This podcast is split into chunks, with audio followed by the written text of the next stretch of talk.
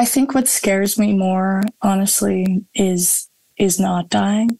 Mm-hmm. Is living in that that misery and that trapped feeling for the rest of my life. I think that scares me way more than dying. Is there anyone out there? From Darkness to Life explores the stories of real people who've navigated their way out of life's toughest situations, emerging with greater strength and resilience. If these stories remind you of your own journey and you or someone you know need help, our collective journey is here for you. Whenever you're ready to take that next step, reach out to us at ourcollectivejourney.ca. Welcome back to another episode of From Darkness to Life, sitting here in the Plugged In Media podcast studio. Uh,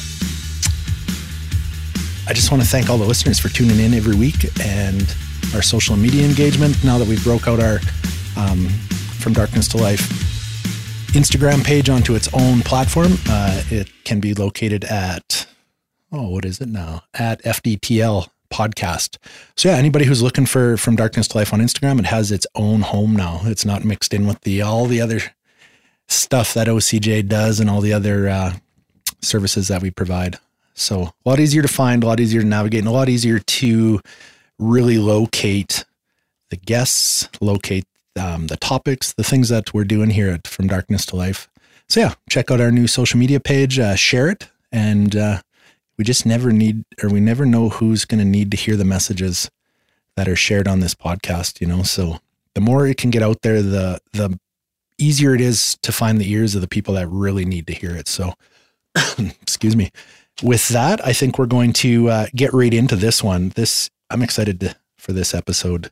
We have two individuals here joining us from Calgary, um, and they are both involved with the ARC program.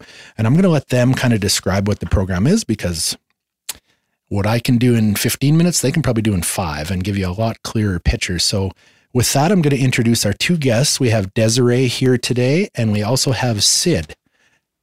Good day. Hello. Hello. Welcome to the show. I'm so glad that this finally uh, for the listeners out there, we've had this in the works for a couple, three weeks now. And this one we don't have to reschedule. We're here today. You know, I got sick, some other things happened, and but finally we're here. And and I'm so glad to have both of you on the show today because, like I said, this is a this is a unique program, and I can see the value in it. And uh, obviously, if you put the work in, it works because you're both here today to share, you know, what that looks like and and what life was like, what was the turning points, and uh, how you both are doing so well now. So this is really cool. Yeah, th- thanks a lot for having us and just trusting that the time is right. You know, we had a few stumbling blocks for us all to line up, and I think that's probably perfect. And maybe there's somebody out there listening right now that is meant to be. So, Absolutely. hello to them. And yeah, Sid, do you want to explain what ARC is? Um, so ARC is the Alberta Adolescent Recovery Center. So it's a it's a treatment program for adolescents from like I can't remember how young. 13. 13? I thought it was younger, like 12 to I think it's 12 um, to 21 if I'm not mistaken. Does that sound right? Yeah, you did your yeah. research. I did. Look at you. um, so it's a it's an I wouldn't say it's an it's hard to describe. It's it's an inpatient program. Yeah. It's a long term treatment program. It the minimum time is uh, around eight months okay. that you have to spend in treatment. Yeah, and um, it's a twelve step based program. So based on the twelve steps of AA or NA or mm-hmm. any of the anonymous things, right? Um, um, you go through a full set of steps in treatment that set you up for success when you leave. So, but I think what really, really works about ARC is that all the staff that work there are in recovery or have been through that treatment center specifically. Ah. So it's set up like the rooms of AA or like the rooms of Narcotics Anonymous. It's it's other alcoholics or addicts helping other alcoholics and addicts. Nice. Yeah. And it's, I, I think that's just one of the main reasons it works is because the people there know exactly how you feel. Right. Exactly what you're going through. And they have the tools and experience the lived experience, not just from a book. Yeah. It teach you how to get better. Amazing. That's really cool. And I like how you phrase that because that's something that I found that worked really well for me in my recovery is, you know, connecting with somebody who had walked through the same kind of path that I had walked and they they understood the feelings like you said Sid um, that common thread you know all our stories are, they were different the details of them were different but the common thread was the feelings that came with it and they could relate to you know when I said I was feeling really awful they knew what that felt like Mm-hmm. yeah that's Yeah, exactly. That's cool. And it built credibility right with that person really fast for me because I knew that they got it. Yeah, and it it's it's not just the credibility, it gives you something to actually look forward to. mm, I know for myself going into treatment, like I I've been in therapy for years and it had so many kind of, you know, interventions of sorts of people trying to help me, but I never saw people who felt like I did. Yeah. Loving themselves and being happy and having this thing that I'd always wanted and feeling connected with other people until ARC. wow And I finally saw all these people who had felt like just like I did and had gone through so many of the same experiences thriving. hmm And it's it's really hard to deny yourself the chance when you see other people succeeding. Wow. That's, I couldn't have worded that any better because what jumps out at me there is that when you connected with those people, they give you hope. Yeah, Yeah. exactly. And connection. You said it Yeah. exactly right. And I, I, I know a lot of researchers out there and a lot of doctors and this and that, right? Is the opposite of addiction is connection. And Yeah. if you can find your people and you can find your passion and your hope and be connected to like minded people, my gosh, things get a lot brighter. Mm, yeah. Oh my goodness. Yeah. I This love comes- that. I love, is that Gabor Mate? Yeah, The absolutely. opposite of addiction is connection. Yeah. What an incredible human and teacher. And yeah, I think as a parent too, coming into treatment, we say we're in treatment as well because we go through as Al Anon parents. Um, it was just so reassuring, you know, exactly on in my experience too with my two daughters going through treatment. Um, for those listening, Sid went through treatment and also was in my recovery home. Uh, and we can talk more about that, you know, when the time is right. Mhm. Um, and going to ARC and you end up, you go to these group therapy sessions with other families that are in treatment. The thing that was so reassuring for me was that I wasn't just dropping off my kid and going like, fix them, you know, I'll come pick them up. It was like, you've got skin in the game too. I think that also is very reassuring. I can't speak for them before the kids. Um, for myself, when you're in a group therapy session and then there is staff standing up relating directly to your child in the room that a similar experience that and and then you see you see that bond happening in front of you. You see that for the mm-hmm. first time maybe you've taken them to therapy you've taken them to all you know you've gone through the hs system and there's like nobody can reach your kid.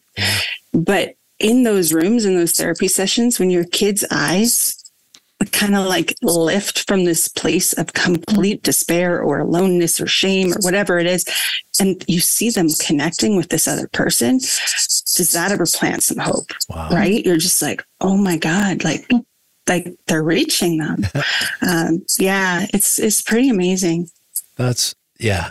I love that aspect of this program, and that's something like you said. We'll talk about that, but I love how there's the the family dynamic. It's not just like you said, Desere. It's not just dropping someone off from eight to four, and here's here's my child, fix them. Right? It's you have skin in the game, and it's it's about being involved, and everybody's doing some work, and and I think that is one of the real unique pieces to the program.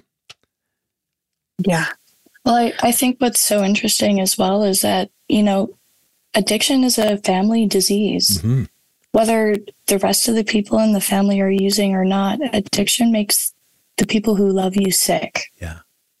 The people who love you, their drug is control. Mm. So to just treat the addict or the alcoholic doesn't make a ton of sense to me, Right.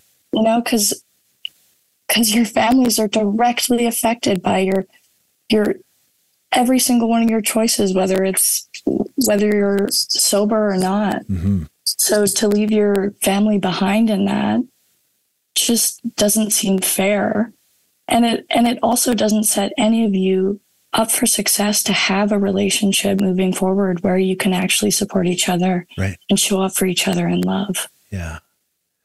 Yeah, we have a shared language now, which is so amazing, you know, Mm-hmm. like, and we, we, we kind of know when to get out of somebody else's lane and Yeah. put the microscope on ourselves instead of the other person. And, you know, it's hard to, it's hard to comprehend that when you're in the, the middle of the storm, you know. Um, and once you kind of get through treatment and you both understand the steps, and you but and really, the steps, uh, it's interesting. Like going into treatment and seeing the word God pop up and He all the time, and Yeah. all these like really, you know, these yeah just it's it's let's just say it's not very it's not it's not very like woke and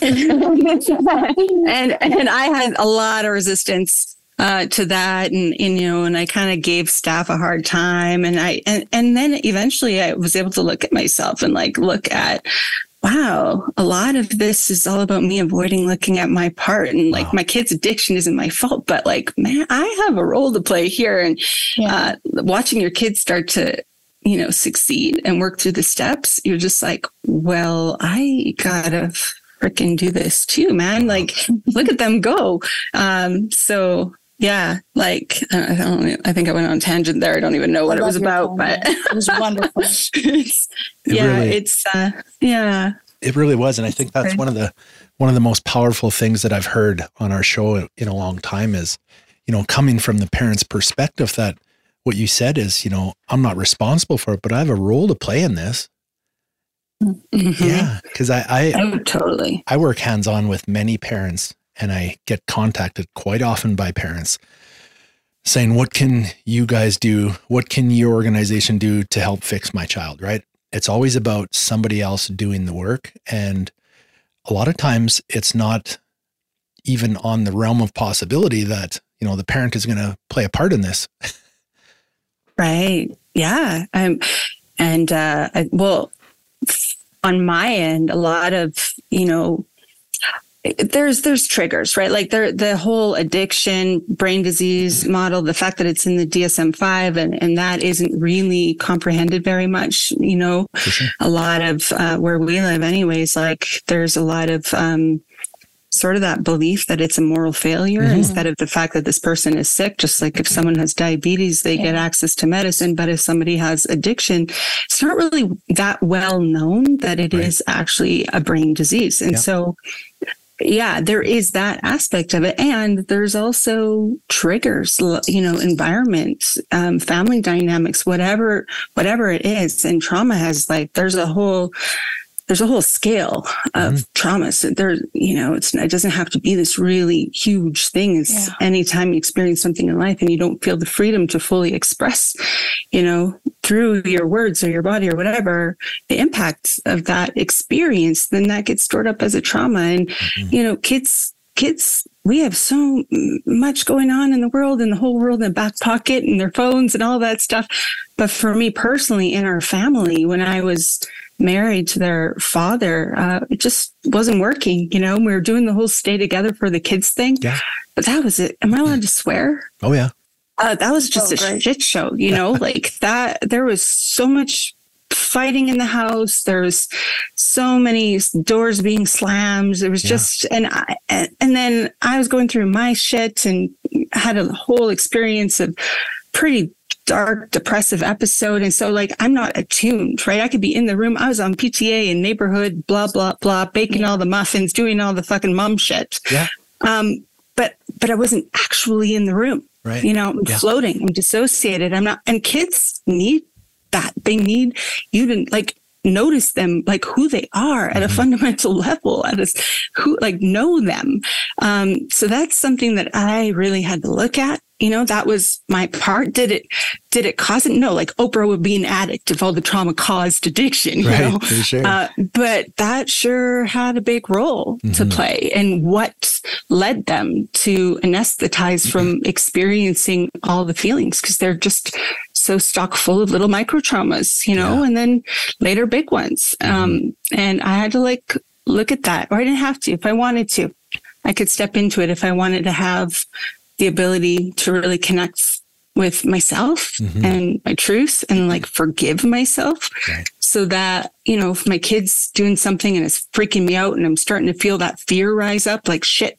she's, she skipped school and she's on her phone all the time and she's not doing XYZ. Oh my God, this could lead to a relapse. Right. You know, I need to control, control. It's like, whoa, slow your roll, Des. Yeah. Like, um, how is this about you? Mm-hmm.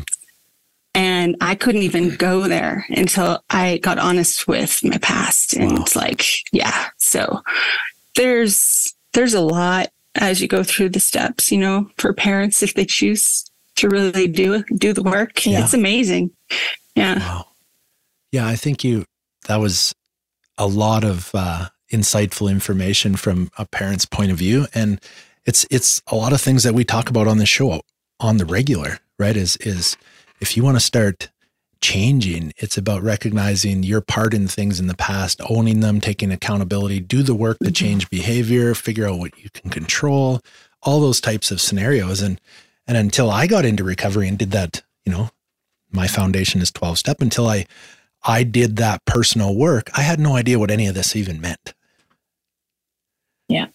Yeah. So when you talk about having a common language, I get it. It's it's something that, you know, is my foundation of recovery is that common language and and doing the work that's set out in the 12 steps of recovery because if I didn't have exposure to that earlier on, I don't know where I would be today. Yeah. Yeah. Can, can you imagine if your parents, sorry, honey. No, you're all. Did you imagine it, like if your parents, like if your family, if your brothers and sisters, whatever, imagine if you all had that language though? Wow.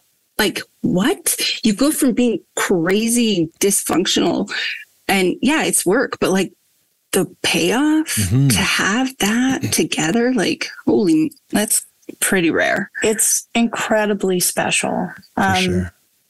Like I, any of the families that I've known in treatment who have really done their own set of steps, they have this they have this incredible like integrity to them mm-hmm.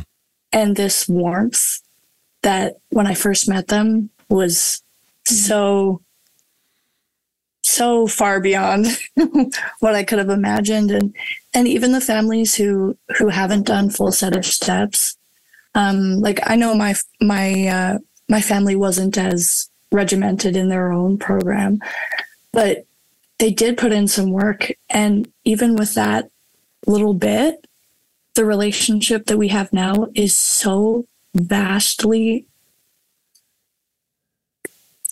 different to anything I think I ever would have imagined I'd I'd have. Mm-hmm. Like, you know, I, I think every family squabbles and has little fights and things, but but the difference is now that we we can talk about them and not in a in a in a harsh way. Mm-hmm. We can talk about them and come to solutions together and be vulnerable with each other, which I know I me and my family never could have done. My my dad's a doctor. Um, he's you know he, he wasn't a super vulnerable guy, but mm-hmm. now now we can talk to each other when things are hard. Yeah. And and I had never had that with my dad before. Wow. Yeah. Wow. And I, you know, that piece around you shared your dad not being very vulnerable. I know being a dad, being a male, um, growing up in that man's man society, growing up through my early years, right? That's kind of what was instilled in me. The vulnerability. I, I didn't even know what that meant. Yeah. I wasn't going to tell you anything about myself. yeah. There's Especially so many, so many like brothers in the world, I think that are, and that's what I just call all men, um, yeah. you know, but that are hurting, you know, mm-hmm. from, yeah. yeah. from, from being injured through the patriarchal conditioning. Um, and, you know, I don't want to, I don't want to turn anybody away too soon with this share, uh, because it takes a while maybe for the gift of it to land when you do go through the program as a parent. But what I, what I have witnessed among the fathers that go through is, um, they find brotherhood. You yeah. know, they mm-hmm. find because the yeah we have group therapy all together at ARC, um, but we also have something called split rap. Rap is like I was like waiting for people to start breaking out in a rap. I had no idea what rap was like. What's going on here? Where's the music? Um, uh, but it's just what they call therapy sessions, and they have split rap where the moms get to go in a room and the dads get to go in a room, and oh my god, addiction like affects couples and relationships so mm-hmm. much, right? And so it's just, it's just like a really safe space for you to share fully. And sometimes that involves your partner. Some, you know, you just, you need that. You need to be able to express. And it's a place where it's okay for a man to cry. In fact, it's welcome. And like all of a sudden you start to understand what, what being a noble masculine man is. And that involves talking about your shit and your yeah. feelings and sometimes crying and laughing and all the things. But uh, it's really beautiful to see the fathers in the room start to feel like, wow, like I'm allowed to have feelings here too. Mm-hmm. It's really cool. It's so true, even for the the kids in treatment, right? I mean, I I I had lots of, of boys in my group and and I remember seeing everybody come in and we all come in with this big mask on. But I remember it being so hard for the boys to be vulnerable like that. Right. Whereas being socialized as a woman is, you know, you're taught that it's okay to be vulnerable. Um, but it was one of the, it's truly one of the most impactful things I've ever seen to see um, a man who's so closed off to how he feels and so afraid to share that start to open up mm-hmm. and be real. Mm-hmm. It is so powerful. like I, I could cry right now. It's, it's um, mm-hmm. you get to see these these people again. Yeah. You know. Yeah, it like provides safety for yeah also provides safety for the women in the room yeah. to be able to soften because a lot of the time there's there's a hardening that happens you know when there's so much you're just operating with so much cortisol and so much there's there's so much shit going down when you're kids. You're just trying to save everybody do everything. And and we take on these different roles and so healing for yeah for all of us when a man can soften and so can a woman. Yeah. Yeah. When mm-hmm. I I can share from my experience, you know, I went to treatment as a 40 year old man when I got into recovery and uh, sharing in those circles and seeing other males that had been in the program for two, three, four weeks longer than I had been, right? And and how emotional they were and how um, vulnerable they were being but also not ashamed of being that way. When I, you know, my first week in there, I'm like, what is happening here? But by the time I got to three, four weeks into it, when I first had that open, vulnerable experience where I could express my feelings and and there was some tears and there was some tissue and there was it just kind of came out. But how mm. relieving that for the first time in my life, I felt like this weight had been lifted off. And what, mm, yeah. so when you talk about that, Sid, about seeing that in the room, I can instantly go back to that eight and a half years ago where I was that individual, that male sitting there that was had this wall up, this armor on that nobody was getting through it ever. And I'm not letting you look behind the curtain. But when I first had that breakthrough where I saw that it was okay to be a human being and have feelings and emotions and actually share them out loud with people, wow, that was so foreign to me, but so enlightening. It was like this new way to live. And that's, hmm. yeah, fascinating. I'm trying to like put myself back to, okay, if I happened upon this podcast and I'm in the shit mm-hmm. and the storm, right? Like how it might land and I'm thinking, holy, it would sound so like utopic and unreachable. Like, sure. yeah, that's very nice, guys. But like yeah. seriously, my daughter talks like a gangster and, and I, I, lock my door yeah. to my bedroom. Like we're not probably gonna, she's not gonna relate to that. So just for anybody that might be listening, like that that is that is like the hopeful end game or mid game. Um, but like it was. Do you want to talk about the chaos? Like, yeah. get into the, where someone might be? For sure. Um, yeah, like it didn't. It wasn't evident right away. And first of all, I didn't understand what addiction looked like. I I thought addiction looks like the person downtown mm-hmm. in the box asking, you know, like with the cardboard signs on the side of the road. Like it's sad, but it's very far removed. What I have is a child. She was in junior high at the time, grade seven, starting to skip, starting to experiment with pots, um, just starting to be, you know, rebellious and disrespectful and all of those things that I was like, this kind of sucks. Like, sucks to lose this bond and, and it's shitty for all of us and the swearing and the whatever.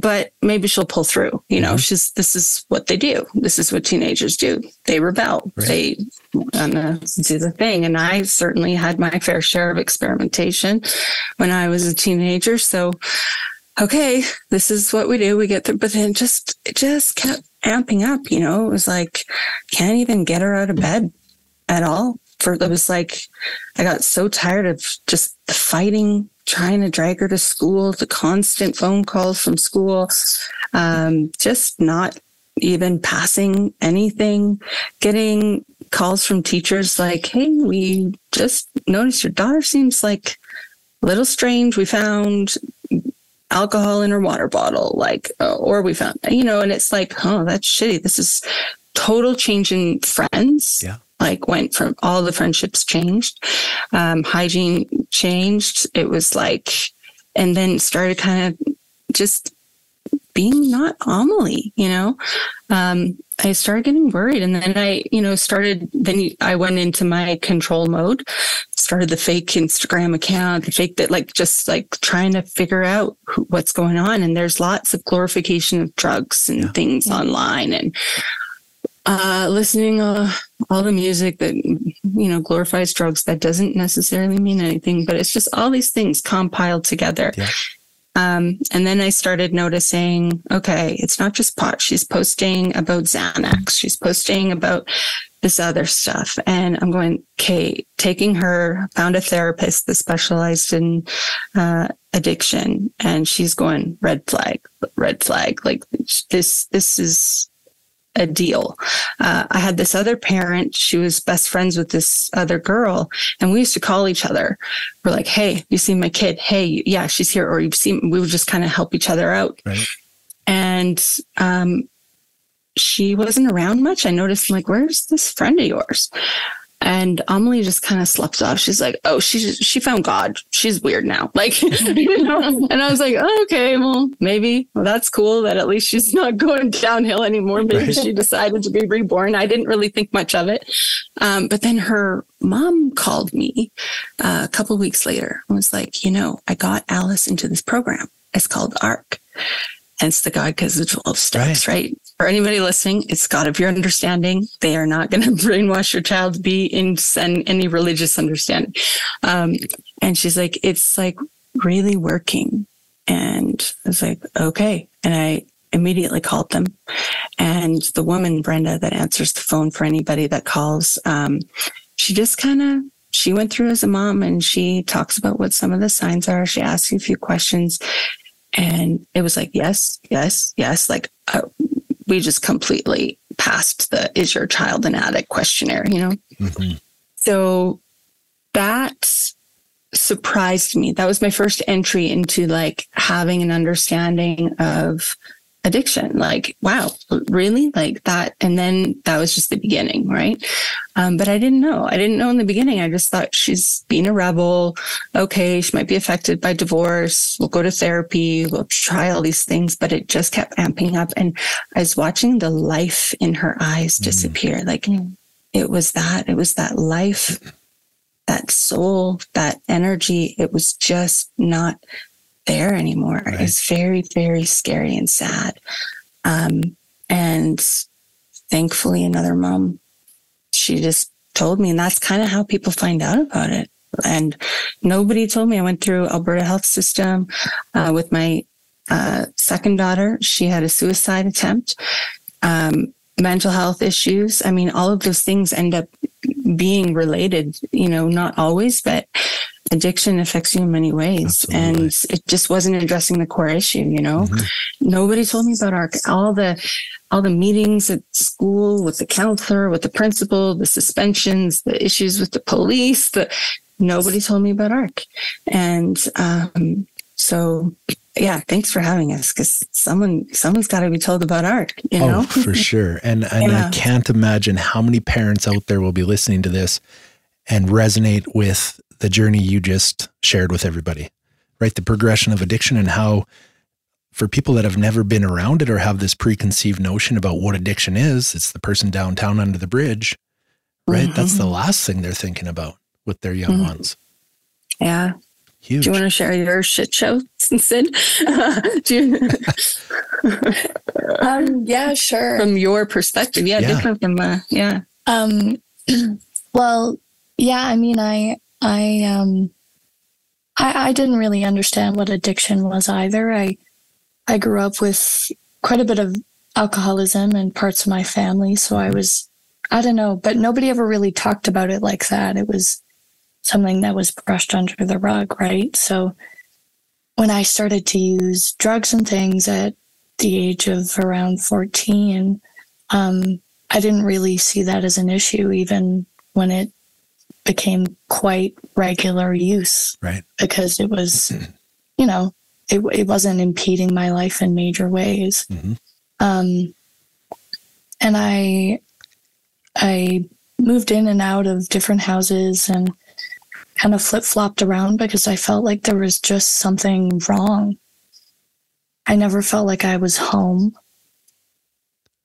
And I I was just constantly searching to feel whole. Mm.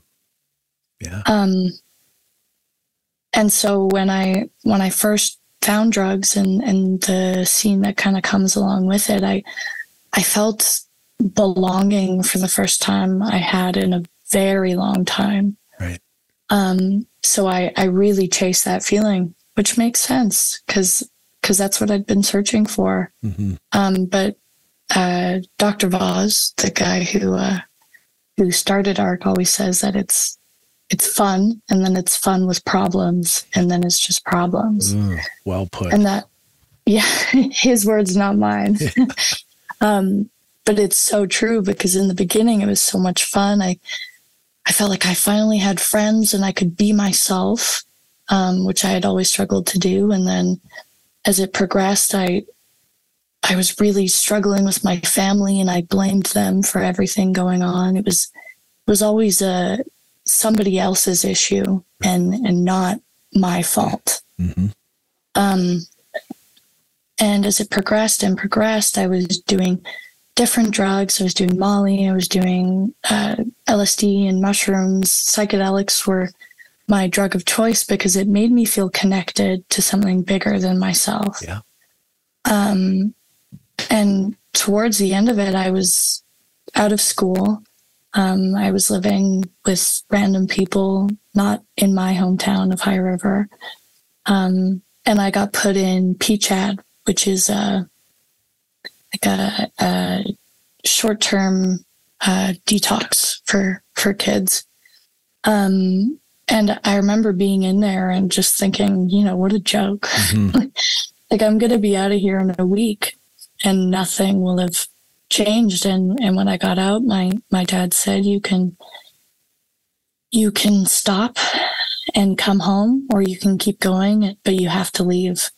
And I was like, well, that's an easy choice. So I, I left and I was, uh, living with random people kind of wherever I could, doing whatever I really could to survive. And it was really, really scary. I bet. I, it it had always been really scary for a long time, um, but towards the end, it was there was a point where I was like, "Oh my god, what am I doing?" Which is quickly followed by another drink or another hmm like whatever to shove that down. But by the end, you know, the drugs and the alcohol weren't shoving how I was feeling down like For it sure. used to. Yeah. Um, and finally, um, my my family found me one day by literally a miracle. They found me wandering around barefoot, and um, and they, you know, they tried to convince me to come to ARC, and I was, I was livid. So me and my friends ran, but the the cops came and they took me to PCHAD, and I was like, okay, whatever, another ten days. Um, and then they took me to ARC. Wow. Right after, and my my first couple days in ARC were in isolation because this was during COVID, so I I couldn't really, you know, see any of the other kids or anything. But I I remember just like howling with um, just pain, like I was livid because you were taking away the one thing that I needed to survive, which was drugs. And um, a staff, well, uh, clinical, and her name is Kelly. She's incredible. She always said that, you know, the more, um, the harder your intake is, the, the harder it is for you to really let go of, of drugs. Right. And that was pretty true for me because I did not come quietly. But on those first couple nights, there were staff there with me who I gave the silent treatment at first, and I refused to eat because I was like, well, maybe my mom will come pick me up if, if they think they're starving me. yeah. I was very sick, but uh, I remember um, there was a staff who was there at the time, and I I told her all these things that I had never told anybody that I I thought I would take to my grave, and I don't know why I was telling her those things, but I just was. She looked at me and she went, "Oh, me too." Oh wow.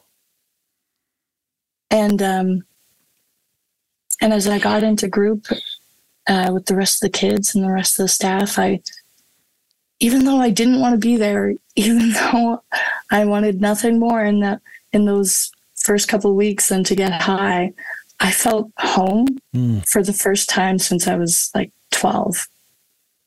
Um, and and somebody told me when I was first in, they said, you know, just give it a chance. Like give it everything you got, do a full set of steps. Yeah. And if it if it hasn't changed, if you haven't felt any better, if this isn't for you, well, there's nobody stopping you right. from going back. And I was like, you know what? Well, fine. So I did, and I gave it everything I had. And by step three, I was like, oh, yeah, this is for me. Wow. Wow. um, and I turned 18 in treatment and I stayed because I, I knew I needed to be there. And I found family and mm-hmm. like Miss Pressy became such a wonderful, wonderful woman in my life and all these these wonderful families who take you in and then getting to reconnect with my family and be the older sibling for my little brother that I'd never gotten to be and I got to come out as non-binary, which is something that I was so afraid to do for so long. And um yeah, it was it was worth it. Yeah. Oh my goodness. I feel mm-hmm. so well, I, it's that attitude of gratitude. I feel so blessed to be able to sit here week after week and, and meet individuals who are living a different quality of life now compared to where they came from because I know based on my own experience how magical that is and how transformative like it's a new way of living and it's it's it's the light right? It's the hope that we talk about and to hear both of you share your experiences with arc and how that was the piece that you know opened the door to this new way of living. It's i i I 100% can relate to all that. And just what you had said there sid about you know somebody telling you give it your all. Do a full set of steps. Do the work. And you know this this goes back to my stint in treatment um, I ran into an individual who had, I've shared this before on the podcast. He was a therapist there, but he had 25 years in a program. And he also was like, when I dumped all my stuff on him, he's like, yeah, man, I get it. I, this is me, right? You're telling my mm-hmm. story from back then. And he was the one who gave me the same advice that that individual gave you. Give it everything you have for a year. Do everything that comes your way from somebody you trust in recovery. And at the end of that year, if it doesn't get any better for you, man, drugs and alcohol are still going to be there. Go back out. Who cares? It's up to you at that point. You've yeah. tried this. That's always there, right? And darned if, you know, I got to that one year mark and man, my life had drastically changed and I, it was amazing. So I thought, why wouldn't I just keep doing this? Yeah, exactly. Right? I mean, I, I, I had a, I have a life that I had always wanted back wow. then, you know? Yeah. Um, I had this dream of being, you know, this artist and doing all these incredible things. And I am now. I am doing it. I'm, I have successful art. I'm in university for it. I have a beautiful band and a beautiful group of friends and a beautiful group of people in recovery and a partner and a family and and and I know for a fact that if it was not for ARC, I would be dead. Yeah. Wow. It doesn't get any more real than that statement. Yeah. And it's so true, right? I know just as the same that you know, right? Continuing down that path I was on, I was going to die. I think what scares me more, honestly, is is not dying. Mm. Mm. Is living in that that misery and that yeah. trapped feeling for the rest of my life. I think that scares me way more. Yeah. Well, I think that what you just said there, I, I, know it goes back to what you said earlier, Desere. Like, how can we relate to somebody out there who's struggling right now? Mm. That statement right there, I resonate with that because the pain of staying the same was the part I wanted to eliminate, but I didn't know how to eliminate. I didn't think there was any way out of it. And I just yeah, wanted right. to die to stop hurting and stop that darkness.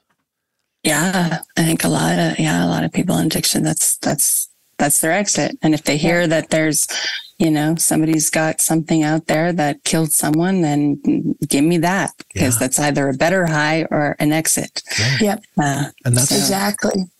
Wow. Yeah, and that's that's the the harsh truth of you know the depths of where addiction can take us, and it's I always describe it as the darkest, you know, that last four or five days was the darkest moments of my entire life. And, and I didn't see any light anywhere. I just yeah. thought that's how it was going to end because I knew no other way. I didn't know anybody else who was going through what I was going through.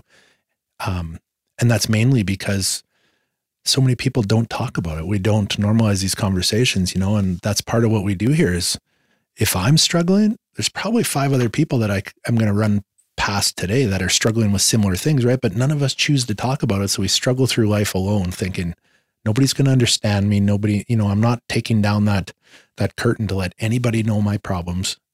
And it's just that stigma based thinking that, man, there's a lot of people out there struggling. And, and I love that you two came on today to discuss what this can look like for, for people because I can share my story a million times and it's only going to resonate with a handful of people.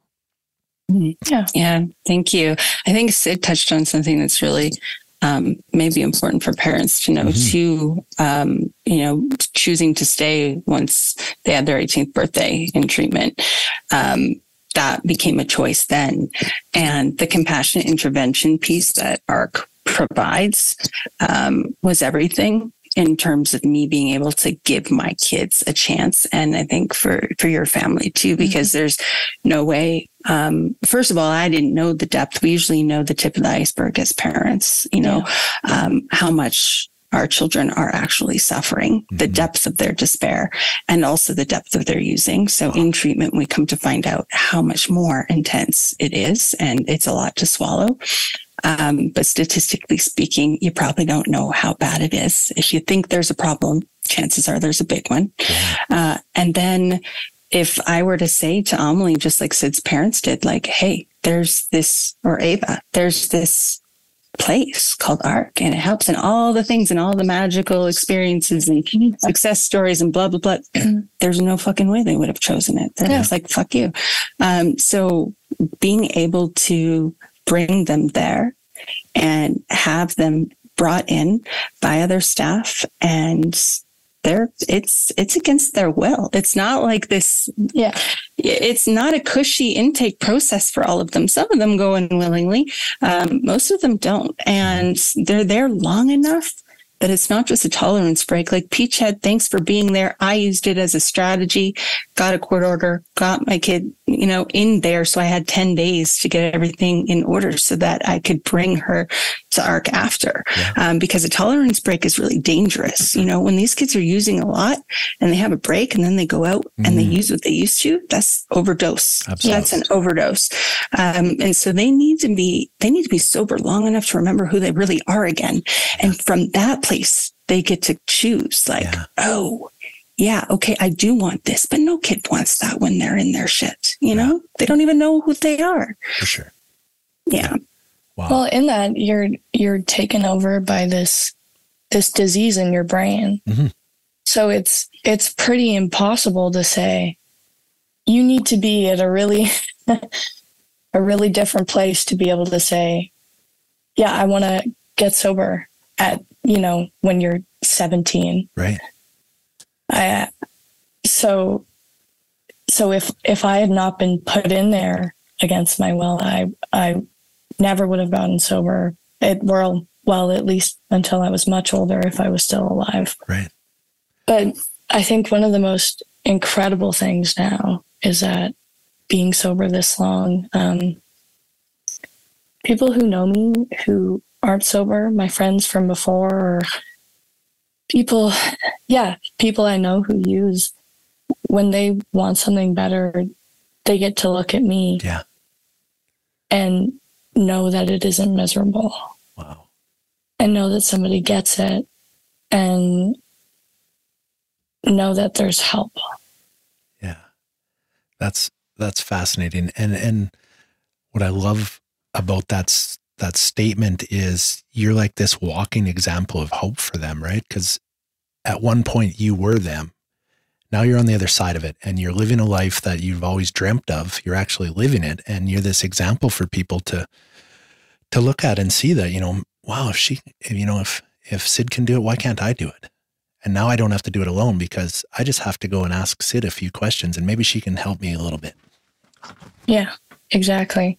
And and the wild thing so much of the time is that you really don't even have to do anything. Yeah. You can just walk out there, be yourself. And if you notice somebody struggling, you can say, Hey, I know how you feel. And it's that simple. Mm-hmm. And it's how- not some huge, like extravagant, you know, yeah, thing.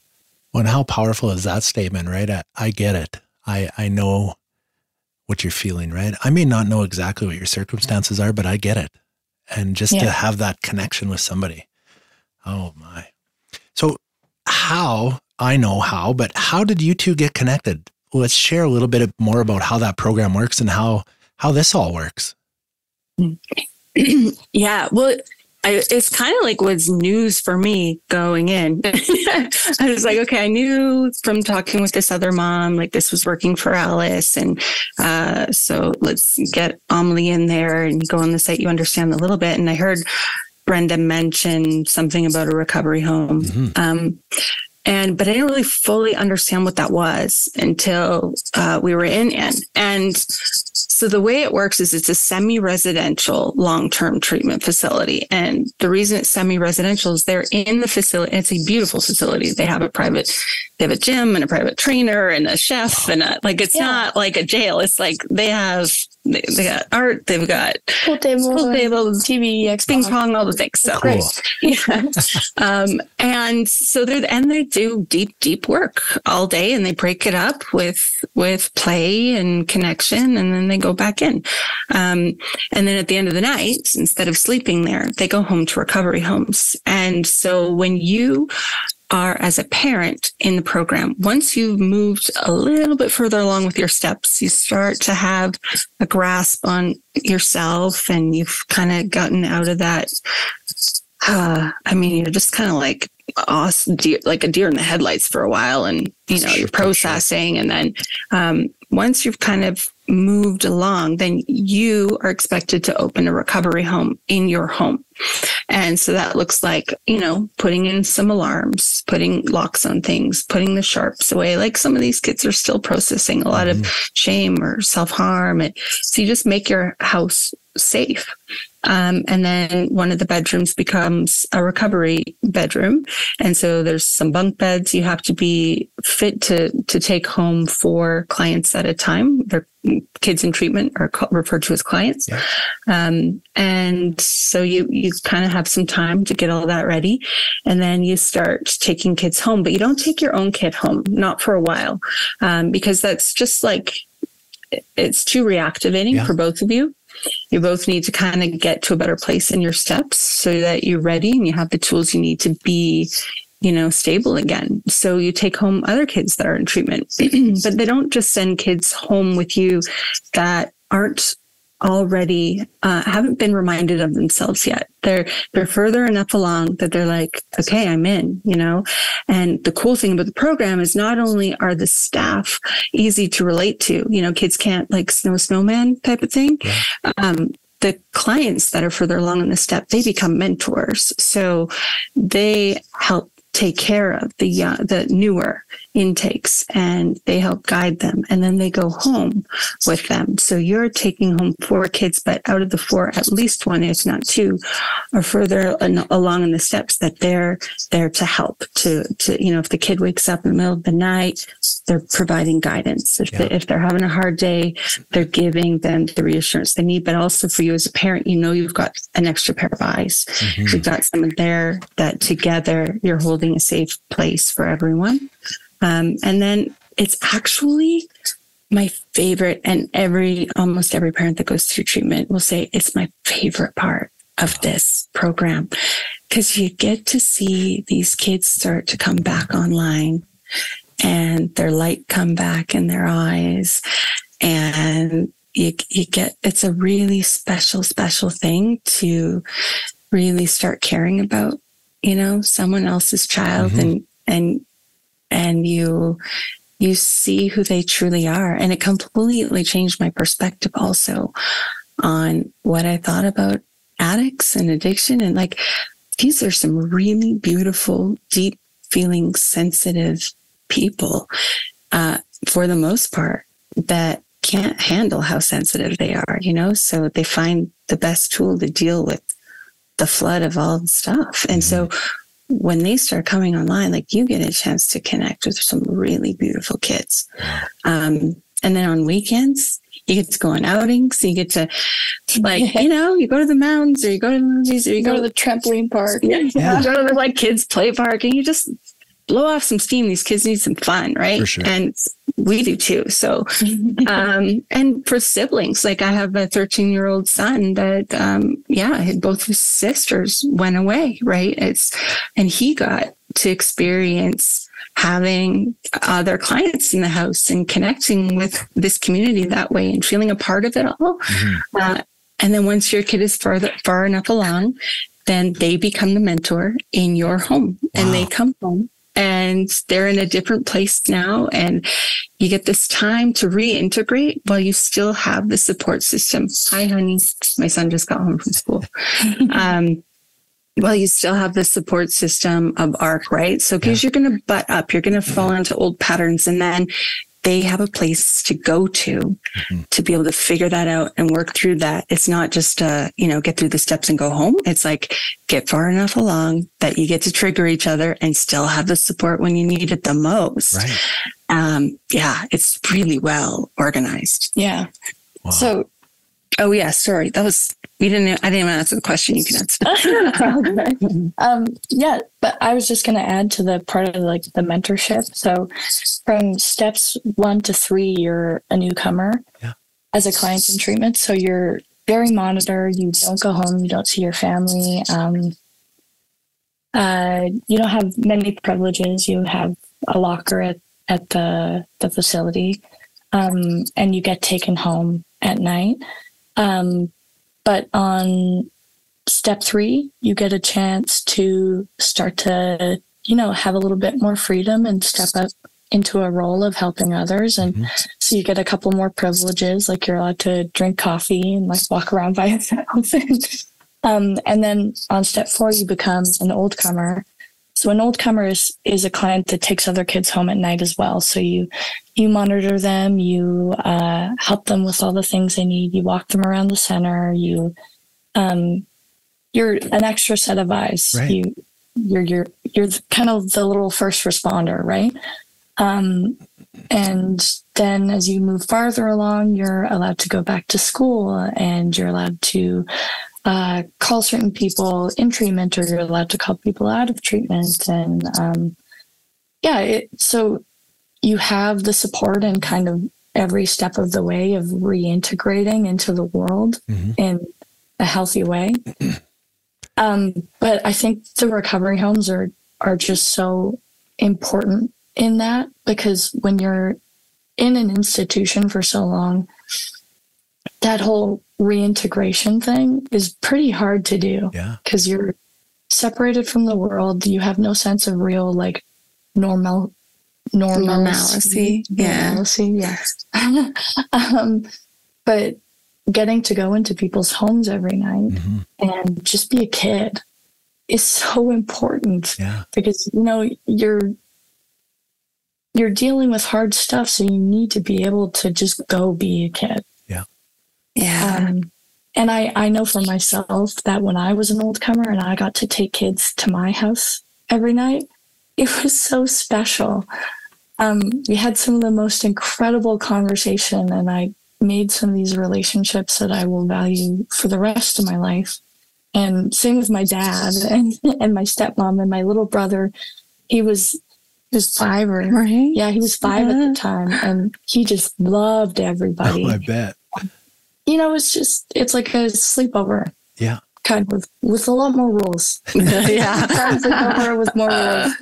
Um, but it is really important, and that's how I got to know Miss Pressy because um, I was in treatment with her older daughter and then also her younger daughter. Mhm. Um, but before uh, Amelie had gone home, when Miss Pressy opened up her home for clients, I, I got to come here. And I Wow. remember the first time I met her, we started talking about Leonard Cohen and a bunch of hippie stuff. And she's an artist and I'm an artist. And, and I walked into this house and I felt at home again, just like I had at ARC for the first time. So you have these people who step up and be your be huge supports for you and they don't even have to Right. they just love you and it's pretty incredible No kidding. I think that is the piece, you know, when I when I started to really dig into ARC and look at what makes ARC the program that it is, that's one of the most unique pieces that jumped out at me was this recovery home concept and the family theory, right? And and it not being your family, it's it's somebody else. You're going to somebody else's home. But how beneficial that is to the parents and to the like you said, the client going to that home, right? You get to see both sides of it, but it's not your own child. It's somebody else's child. And you get to you get to see the work that they're doing and also knowing that your child is in somebody else's home doing similar things. I, I just think it's such a unique perspective that yeah, I, I love hearing about it and I love hearing about it from both sides, from both you. You know, what what your experience was, Desere, and what your experience was, Sid, being a client in somebody's home. That's fascinating. I think it's so interesting how families can be they have so much diversity with under one roof. Mhm. You know, same parents, same circumstances, and and there's they're so different. And uh, it's interesting that we live in such seclusion um, in society, and and we say flippantly like it takes a village, but there's no village anymore.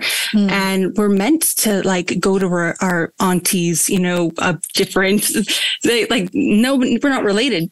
But they're our aunties and our uncles Yeah. and our whatever, and like come to them with our issues and and gain insight and support and mentorship and belonging, because a parent can't be it all. You know, I think a lot of kids feel I certainly did. and I'm sure my kids have because we're not we're not always so similar to each other.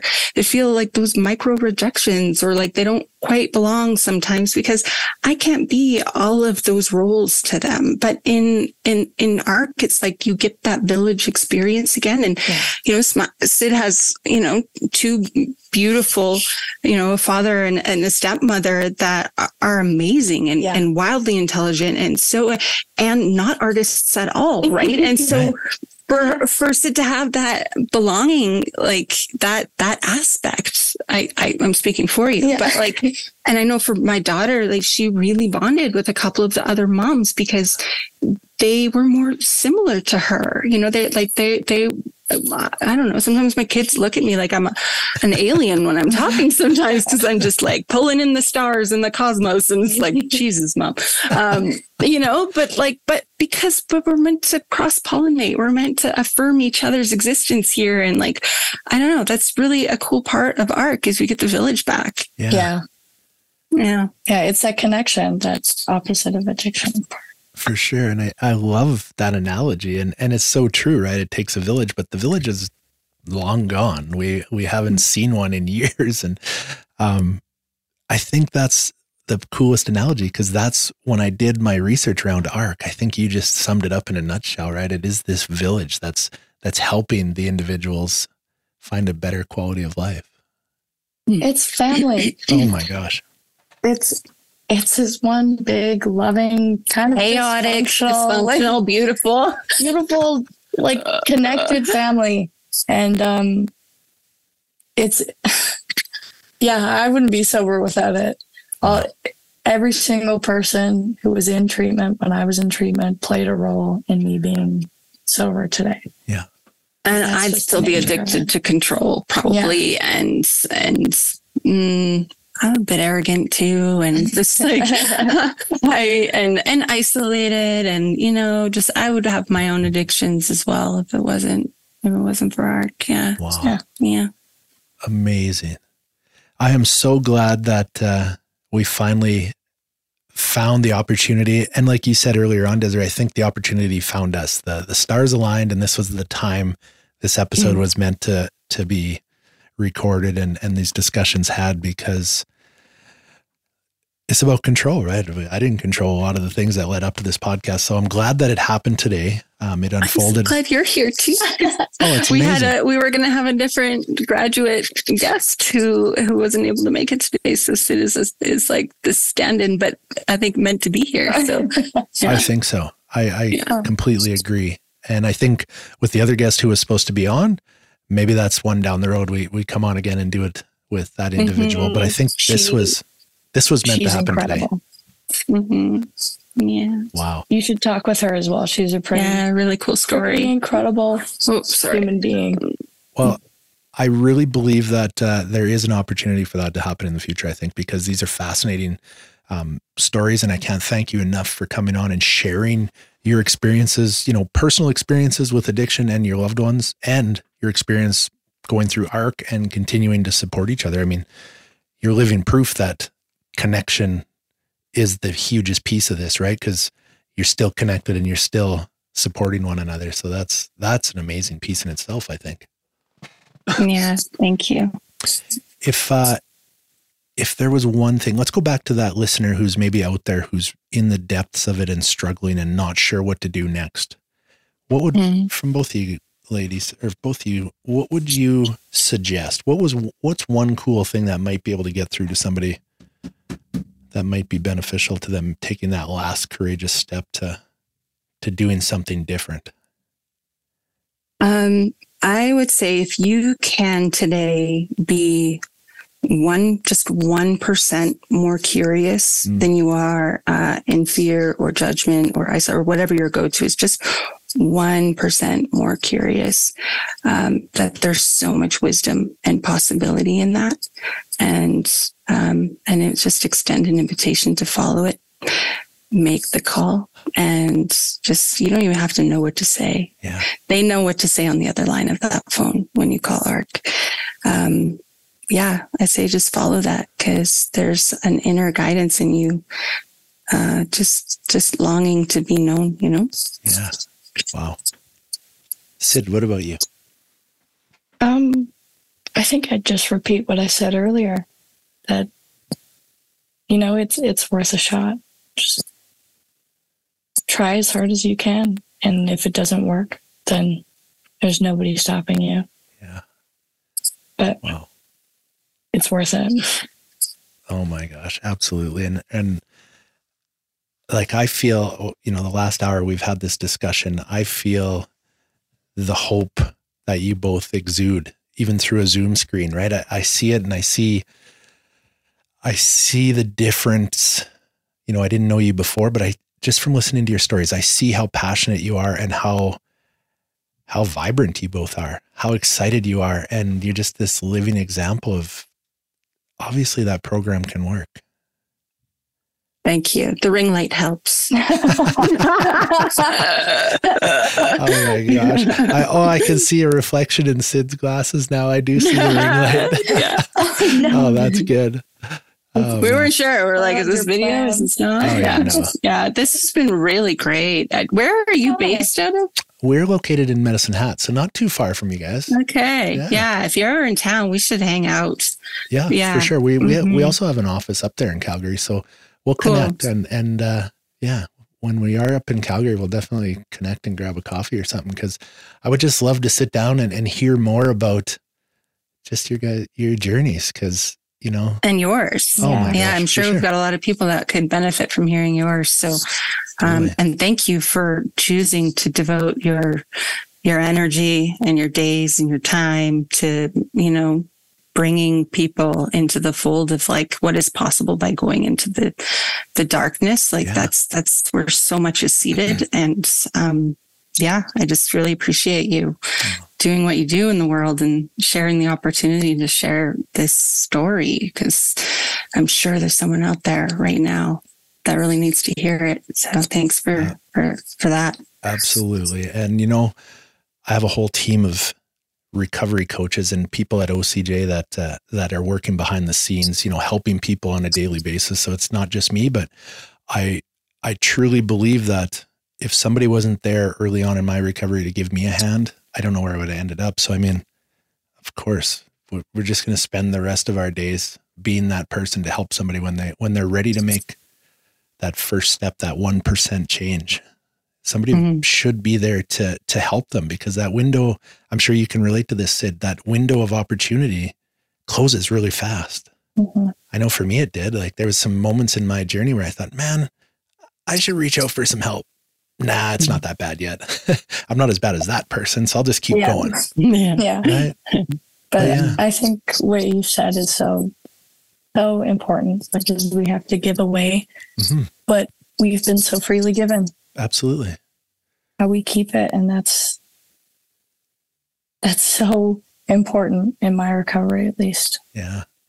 Yeah. It would be almost selfish for me to get well and then just go live my life and not help somebody avoid the darkness or find their way out of the darkness. Um, I just know, like I shared earlier, right? That was the darkest moment of my life. And if this episode helps one person who's listening out there, which I'm fairly confident it might, um, it's worth it every time, right? To have these conversations and share these experiences and share your journey with somebody out there who's struggling. And you never know who's going to need to hear it and what it's going to lead to. And sometimes we're not meant to know, but I, I do know based on the feedback and the and the people reaching out to us here that people are listening and people are really finding a lot of benefit in hearing these these stories. So thank you both so much for coming on.